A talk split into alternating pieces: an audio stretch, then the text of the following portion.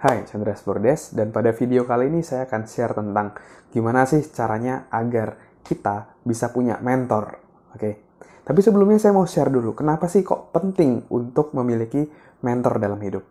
Jadi, ketika kita punya mentor dalam hidup, itu akan mempercepat kesuksesan kita. Karena kita tidak perlu trial and error ya. Coba cara A, cara B, cara D, cara C, cara E, semua yang belum tentu berhasil. Jadi itu akan mengurangi persentase kesalahan kita. Walaupun pasti akan tetap ada persentase kesalahan, persentase kegagalan, itu pasti ada. Tapi dengan adanya mentor, itu ibaratnya kita jalan di jalan yang gelap, lalu dituntun, dikasih tahu jalannya harus ke sini, jalannya harus ke sini. Dia punya center untuk mengarahkan jalan mana yang harus ditempuh. Ibaratnya misalnya contoh Anda mau buka warung nasi goreng. Tentu kalau misalnya Anda belum tahu caranya bikin nasi goreng, Anda bikin-bikin sendiri, campur sendiri, nasi, sambal, kecap, semua dicampur, pasti belum tentu hasilnya enak. Karena Anda coba-coba sendiri. Tapi lebih baik kalau Anda dibimbing langsung oleh orang yang sudah pernah membuat nasi goreng dan terbukti enak lagi.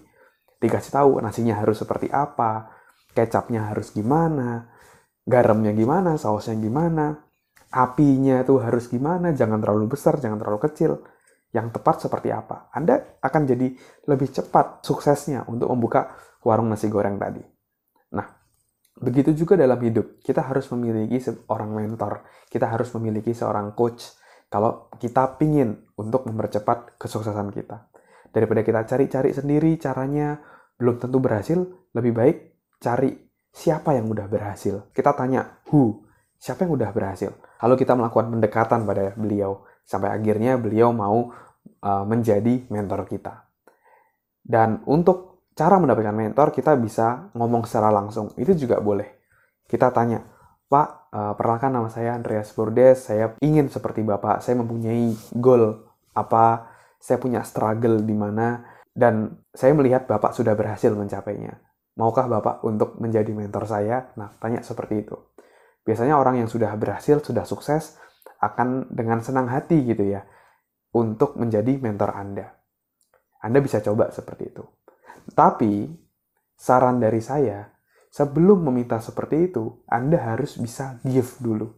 Anda harus bisa memberikan dulu kepada mereka. Buat mereka win, buat Anda akrab dengan dia, baru Anda bisa mengatakan seperti itu. Itu kemungkinan berhasilnya jadi jauh lebih tinggi juga. Nah, pendekatannya seperti apa misalnya? Kalau dia sering bikin webinar, Anda join webinar.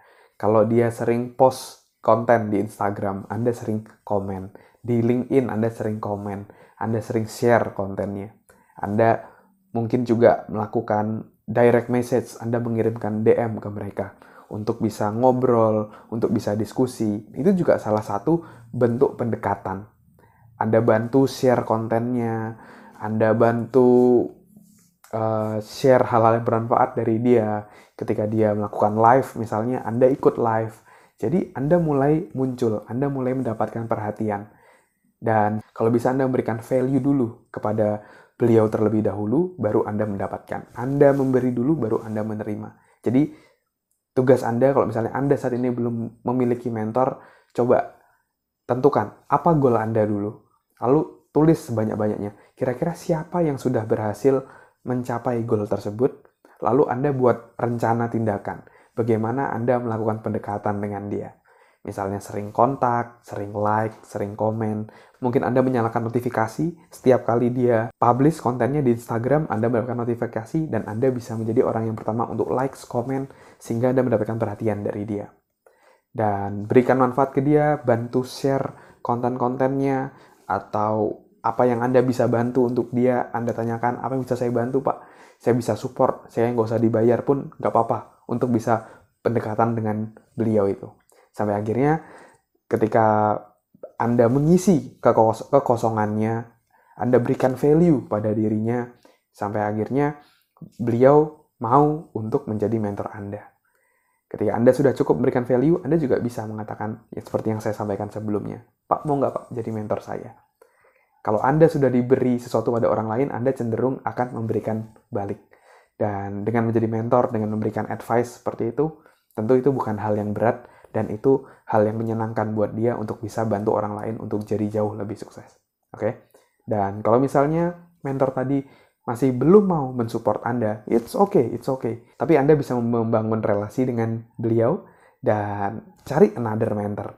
Masih banyak mentor lain yang Anda bisa PDKT dan juga akhirnya dia bisa menjadi mentor Anda.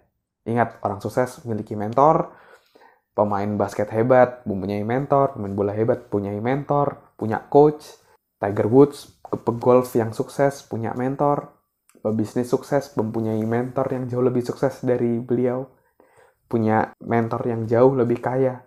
Dan kalau kita ingin mencapai target-target kita dalam hidup, kenapa tidak? Kita juga memiliki mentor.